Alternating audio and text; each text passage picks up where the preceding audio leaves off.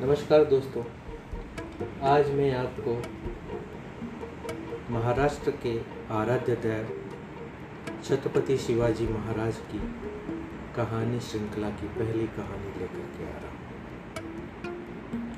कहानी हम थोड़ा सा पीछे से शुरू करते हैं, ताकि हमें ये समझ में आए कि उस वक्त की भौगोलिक, राजकीय या कल्चरल क्या सिचुएशन थी जिसकी वजह से ये इतिहास घटित हुआ और जो सभी के लिए एक मिसाल बन गया। हम शुरुआत करेंगे अ, बापजी राजे भोसले के ज़माने से। ये वो दौर था 1550 के आसपास का था जबकि भारत में उत्तर में अकबर का साम्राज्य फैला हुआ भारत की भौगोलिक परिस्थितियाँ इस तरह से हैं कि दक्षिण का पठार एक तरह से भारत को दो क्षेत्रों में बांट देता है, उत्तर और दक्षिण की तरफ़। तो जहाँ जहाँ तक सेना का कूच काफ़ी कंपैरिजन में आसान होता था, वहाँ तक अकबर का साम्राज्य फैला हुआ था और मुग़ल साम्राज्य के पहले के जो बाकी इस्लामिक रूरल थे, वो सब दक्षिण की तरफ़ धकेल दिए गए थे। इस तरह दक्षिण में एक बटा हुआ साम्राज्य दिखाई देता था। कुछ हिस्सा निज़ाम शाह के द्वारा शासित था और उनके राज्य को अहमदनगर, चूँकि एक मुख्य शहर था तो उसे अहमदनगर का शासन कहा जाता था। और अहमदनगर के निज़ाम साहब उसको उस पर राज्य करते थे। और कुछ एरिया जो बीजापुर के आदिल शाह का कंट्रोल था तो वो उसको कंट्रोल करते थे। इसी तरह से पूरब साउथ दक्षिण पूर्व की तरफ़ का जो एरिया भाग था, वो गोलगोंडा के राजाओं के अधीन था। और सुदूर दक्षिण की तरफ़ का एरिया विजयनगर के राजाओं के और उनके वंशजों के अधीन था। इस तरह से जबकि उत्तर की तरफ़ का एरिया सारा मुग़ल से राज्यों के अधीन था, या तो मुग़ल का डायरेक्ट उनका कंट्रोल था, या तो वो राजाओं जिन्होंने मुग़ल का अधीनत्व स्वीकार किया था और उनका राज्य चलता था। तो इसी अहमदनगर के निज़ाम साहब, पुणे के पास का एक बड़ा सा गाँव का जो एरिया था, वेरूल का, वहाँ के छोटे राजा का नाम था बाबजी राजे। बापजी राजे अ, की अगर हम वंश में जाएँ तो वो अपने आप को सूर्यवंशी सिसोदिया राजपूत जो कि उदयपुर घराने के थे उनसे जुड़े हुए मानते थे। सो वो वहाँ के अ, अ, उनका वरूल में उनके वतन थी। अ, उनको अहमदनगर के निज़ाम ने उनको जागीर दे रखी थी। तो जागीर भी किस तरह से दी जाती थी? कि राजा को एक बड़ी फौज रखना इतना आसान नहीं होता था। तो कुछ छोटे छोटे राजा थे जो कि अपनी खुद की प्राइवेट फौज जैसे रखते थे। उनकी आर्मी होती थी, उनमें उनके लड़ा के सरदार होते थे। और ये, जो राजा है, ये बड़े जैसे अहमदनगर के निज़ाम साहब हुए और उनके साथ मिलकर काम करते तो जब लड़ाई होती तो ये उनके तरफ़ से लड़ते थे। बदले में अ, अ, निज़ाम या आदिल शाह ये इन सरदारों को जागीर देते थे गाँव भेंट करते थे। जहाँ से जो भी कर या टैक्स वसूला जाए वो उनके पास होता था। तो एक तरह से ये छोटे राजाओं और बड़े राजाओं का एक मेलजोल का समय था। पर इस समय कॉमन लोग सामान्य आदमी के लिए अच्छा नहीं क्योंकि अगर आप देखेंगे तो इस तरह से अगर एरिया खंडित हो तो हमेशा अहमदनगर के निज़ाम शाह और आदिल शाह के बीजापुर या गोलकोंडा के राज के बीच में लड़ाइयाँ होती रहती थी। हर कोई अपनी सीमाएँ बढ़ाना चाहता था। और इतना ही नहीं, उनके बीच के सरदारों के बीच में भी इस तरह की छोटी मोटी लड़ाइयाँ होती होती थी। हर कोई अपना जागीर बढ़ाना चाहता और इस सारे चक्कर में बेचारी जनता पीसी जाती थी। बापजी राजे के दो पुत्र हुए। बड़े पुत्र का नाम था मालोजी राजे और छोटे पुत्र का नाम था विठोजी राजे। मालोजी राजे और विठोजी राजे दोनों ही बहुत बहादुर थे शक्तिशाली थे, तेज थे, बुद्धिमान थे और उनके पास उनकी खुद की मराठा सेना थी, छोटी सी मराठा सेना थी। मराठा जो उस वक्त के कुंबी जो खेतों के काम करे, धनगर, जो कि गाय बकरियाँ चलाएँ लोहार, और इस तरह की सारे जो जात जमातियाँ थी, उनको मिला करके लोगों को, पर जो एक राजा के लड़े, उनको मराठा या मराठा सरदार या मराठा सेना कहा जाता था। मुगल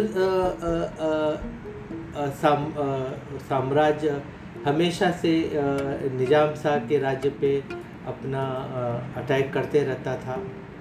और उस वक्त निज़ाम शाह जो अहमदनगर का निज़ाम शाह दौलताबाद उन, उनकी राजधानी थी। और जो मलिक अंबर जो थे वह निज़ाम शाही सरकार में चीफ मिनिस्टर या वज़ीर थे।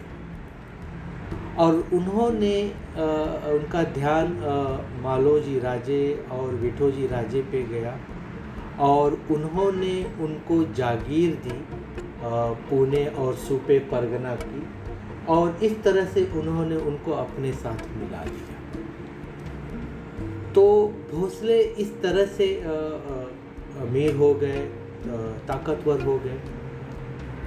मालोजी राजे की पत्नी का नाम उमाबाई था। उमाबाई भी एक सरदारों के घराने से आई थी। उमाबाई फल्टन के जो निम्बालकर सरदार थे उनकी वंशज थी। तो इस तरह से दो सरदार घराने एक साथ आ गए थे।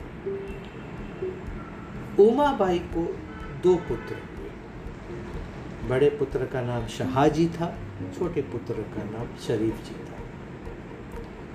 इंदापुर की एक लड़ाई में इंदापुर पुणे के पास एक जगह है, वहाँ की लड़ाई में मालोजी राजे का निधन हो गया। उस वक्त शाहजी सिर्फ़ पाँच साल के थे।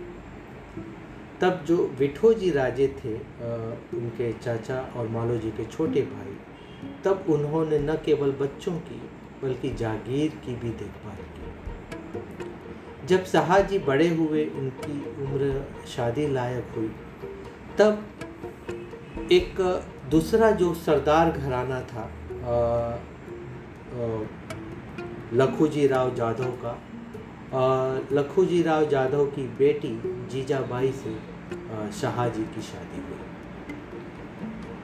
लखूजी राव ने बिठो का प्रपोजल स्वीकार किया और शादी हुई। लखूजी राव खुद एक बहुत ही बहादुर सरदार थे निज़ाम शाह के दरबार में। और उनके पास भी उनकी खुद की आर्मी थी।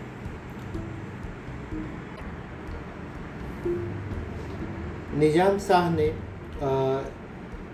जो मालोजी राजे की जो जागीर थी, वह उन्होंने शाहजी राजे को सौंप दी। शाहजी राजे बहुत ही बहादुर और योग्य इंसान थे और अपनी बहादुरी के बल पर उन्होंने निज़ाम शाह के दरबार में काफ़ी सम्मान कमाया।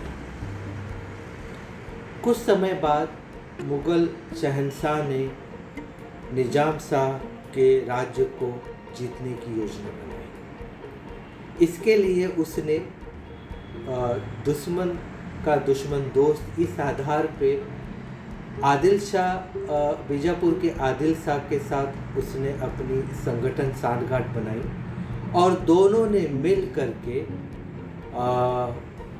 अहमदनगर के निज़ाम साहब पर धावा बोल दिया।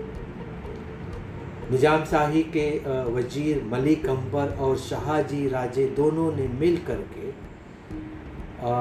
भातवड़ी करके एक जगह है, अहमदनगर के पास। वहाँ पे मुगलों की और बीजापुर की सेना को रोक लिया। कई दिनों तक चले इस लड़ाई में शाहजी की सूझबूझ की वजह से दुश्मन को हार मारनी पड़ी। पर इस घटना में शाहजी के छोटे भाई शरीफ जी का निधन हो गया। इस लड़ाई में शाहजी ने अदम्य साहस और शौर्य दिखलाया। उनकी शौर्य साहस की चर्चा हर जगह होने लगी। उनकी चर्चा और उनकी बहादुरी के किस्से इतने बढ़ गए कि खुद मलिक अंबर को इससे जलन होने ईर्ष्या होने लगी। और यही ईर्ष्या धीरे धीरे दोनों के बीच में टकराव और दरार का कारण बन गया। इसीलिए शाहजी राजे ने अंत में निज़ाम शाही को छोड़ने का फैसला किया और उन्होंने अपनी सेना के साथ आदिल शाह को जा मिले। आदिल शाह ने उन्हें सरल लश्कर चीफ ऑफ़ आर्मी की पदवी से नवाजा। समय बीतता गया और इस बीच निज़ाम शाही में भी काफ़ी बदलाव आया। वज़ीर मलिक अंबर की की डेथ हो गई, उनका निधन हो गया। उसके बाद उनके पुत्र फतेह खान वज़ीर बने। पर धीरे धीरे निज़ाम शाही का पतन शुरू हो गया था। और पता चला कि इसी का फ़ायदा उठा करके मुग़ल सम्राट वापस से उन पर अटैक करने वाला है। तब निज़ाम शाह की आ, माता ने शाहजी राफ जैसे खुद उन्होंने रिक्वेस्ट अपील की कि आप निज़ाम शाही में लौट आए। आपको इसकी ज़रूरत है। और इस तरह से शाहजी राजे ने आदिल शाही छोड़ करके निज़ाम शाही में आ गए। अगली कहानी अगले एपिसोड में। धन्यवाद।